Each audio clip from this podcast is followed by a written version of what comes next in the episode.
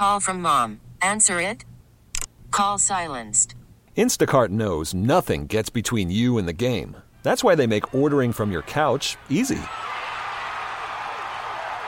Stock up today and get all your groceries for the week delivered in as fast as 30 minutes without missing a minute of the game. You have 47 new voicemails. Download the app to get free delivery on your first three orders while supplies last. Minimum $10 per order. Additional terms apply. Baseball is in full swing. NBA playoffs are heating up, and your NFL team is gearing up for training camp. Listen to the latest on the teams you love here on the Odyssey app. The biggest sports radio stations in the country, providing unrivaled local coverage of their teams, all in one place. Exclusive interviews with players, coaches, and team executives, streaming live and always available on demand. Stay in the know with your favorite teams right here on the Odyssey app. 97.1 FM Talk. On demand audio. Asking for All right, Old Roy is here on Wiggins America. Old Roy, welcome to your weekend. Thank you. I know it's a very busy time for you with your bar, Tulligans. How are things going, by the way? I mean, update us. Going great.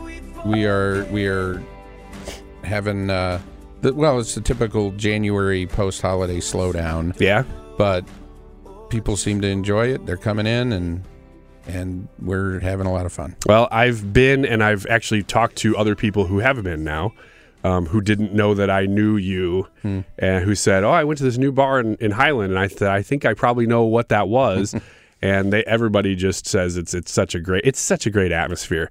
You've created a really neat place. It's yeah, it's a lot of fun. Yeah. Um, so there's your uh, there's your plug for Tulligans and Highland if you wanted to stop by there this weekend sometime. Uh, I have a now this isn't serious questions, but this is a scenario that I presented on the Annie Frey show probably about a week and a half ago. And I wanted to present to you because we had to rush through it. We had very little time in the segment. I said, I'm not wasting all the research I did on that. I'm going to use it on old Roy. and everybody knows that you, I mean, you, you kind of have this air about you. that I don't need to explain this, but you are v- whip, whip smart, quick, picture of health. If anybody's going to survive, if any, if anybody's going to survive an apocalyptic scenario, you would be it. Uh, that's one way to put it. Yeah. So I thought we'd walk through this apocalyptic scenario, and you could tell me how you would respond to these situations, Okay. and I could tell you whether you would survive. Got it. Now we're we're actually just talking about one. This isn't like zombie apocalypse. This is a real computer model situation done by the University of Nicosia in Cyprus. They created a commu- computer model of the impacts of a 750 kiloton rated warhead mm-hmm. detonated over or in a typical city Okay. and what would happen to the population. So the explosion would vaporize instantly anybody caught within the initial fireball, which is roughly a half mile wide from this. And we're assuming I'm not in that. You're not in that. okay. Okay. What we're assuming is that you, old Roy, are within three miles of that blast. Okay. So you're not incinerated in the boom in the fire, but you're you're within the the the radius of three miles, which is the the real blast zone. Okay. You have ten seconds from the time this thing explodes, or maybe you're given a little bit more warning, like it's coming, but from the time it explodes till the time it's going to reach you, at least the the initial the shock wave of it, mm-hmm. there's 10 seconds. So at that moment, boom, this thing goes off. You got 10 seconds to figure out what you're going to do.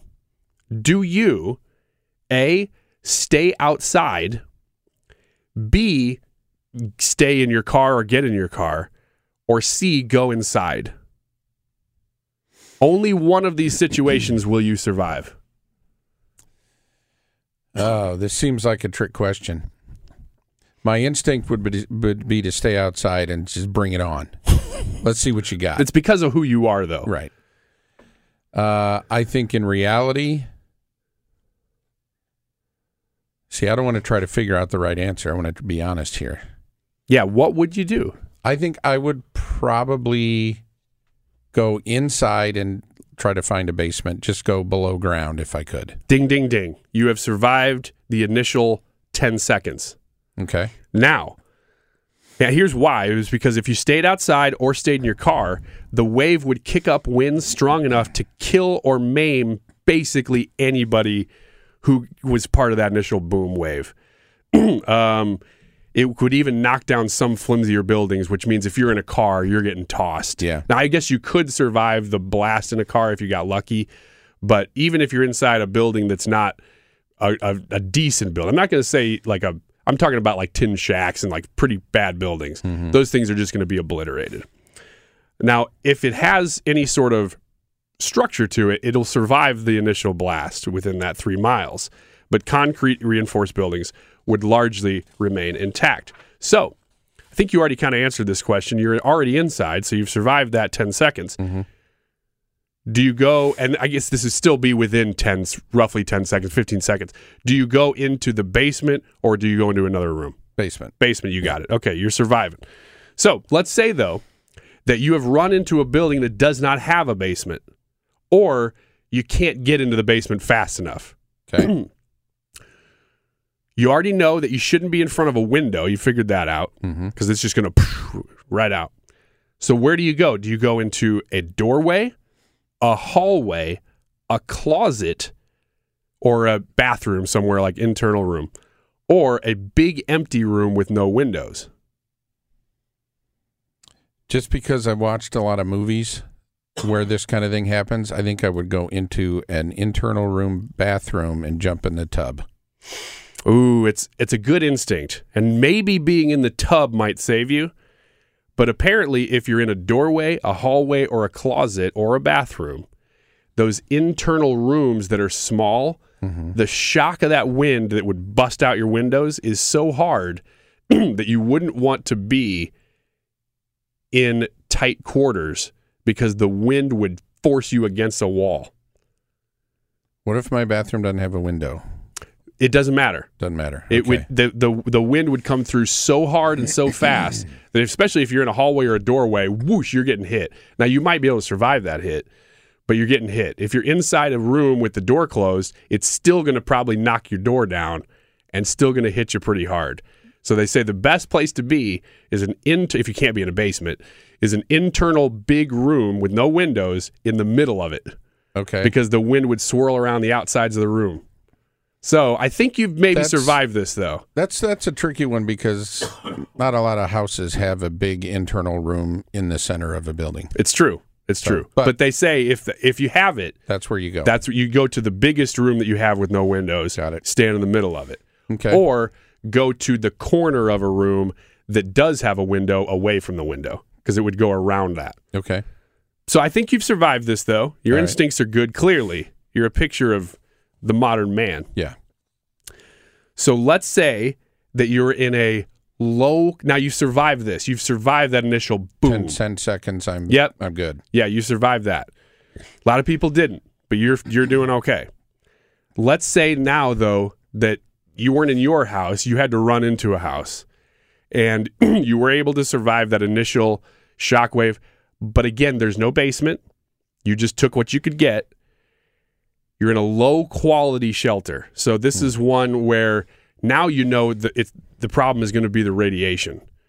Over the next 24 hours that's the problem. But in this moment it's the heaviest. So it at the very beginning it's the heaviest. And you're, you're kind of aware of that. Mm-hmm. Do you wait in a low quality shelter or do you leave and try to find better shelter I think I would leave and look for better shelter. keeping in mind now now you look at you look around everything has been tossed everywhere. You're probably not going to be able to drive anywhere because the roads your car's turned over stuff's everywhere. You're probably walking or running. At best maybe you found a bike. So you can't get real far. Are you trying to find a basement now? That's what I would do. you would because this is the heaviest portion of radiation But it it's it would be progressive, right? It would be because it's moving outward. So presumably, Well, I'd, not I'd be able to beat the worst of it or is it just like? no, it's it. You're, you're in it. Oh, okay, I'm already in it. Yeah, I mean it's happening. Ugh. The worst of it is actually at this moment. Oh, well then I would stay put. You would. Yeah. So you're you're you're gambling there because I don't know exactly what kind of situation you're in, but if you're in not a great building, the windows are all blown out, and you're kind of going to be near air, you know, you're not going to be in a basement. You're probably best off trying to run and find something else, which you said you might do, but you got to do it within five minutes. Because if Oh. you are outside for more than five minutes during that initial wave, you are toast. If I got five minutes, I'm running. Okay. Looking for a basement. Okay. So the last question is the first 30 minutes, you're inside. Do you stay in the basement? Now you found a basement. Mm-hmm. The first 24 hours is key. If you can get past the 24 hours, you can probably survive this thing. But the radiation is the heaviest in this first day. And you know, you don't know what the rest of the area is going to be like. So shelter in place for the first 24 hours for sure if you can get that basement. The question is, do you just stay in the basement or are you trying to do things like should you shower if you can? Should you bathe? Should you be washing? That's the last question. I feel like the answer should be yes, I would do that. But I think honestly, I would err on the side that everything's contaminated and I'm just going to stay put for as Mhm. long as I can hold out. Yep. Uh, that's what I would do too. But the answer is your water, if it's underground, is probably going to be okay for at least a time. You know, it, there could be infrastructure problems down the road. But at that moment, your best bet is to somewhere within that 24 hours, as quickly as you can, actually shower Just to get anything just to off of get you. it off of you. Hmm. But they say, here's how complicated it gets don't use shampoo or body lotions to shower because those bind radiation to you, but you can use soap. So I thought we'd get into the most detail last, and it sounds like you probably have survived this thing. I am a soap guy anyway. I don't do the lotions and the Good for you. loofahs and all that stuff. So, Yeah. So I think I just survived it. Well, that's good to know that you would uh, you would a survive, but b that you're not really a loofah guy whenever you're in some random stranger's basement. That's correct. Thanks, Roy. Uh, we'll we'll. Ca- I know you got to go, so we'll catch up with you next week. Sounds good. Get more at 971talk.com. All star closer Kenley Jansen, we have a question. What's the best podcast of all time? Baseball isn't boring, baby. I'm Rob Bradford, and every single day I'm sitting down with the biggest names to show you this great game is the greatest game. It's my podcast, it's my passion. It's a cause I started more than two years ago and is now the most prolific national daily baseball pod there is. Another fact, so jump aboard the BIB Express. Follow and listen to Baseball Isn't Boring, presented by Wasabi Hot Cloud Storage on the free Odyssey app or wherever you get your podcasts.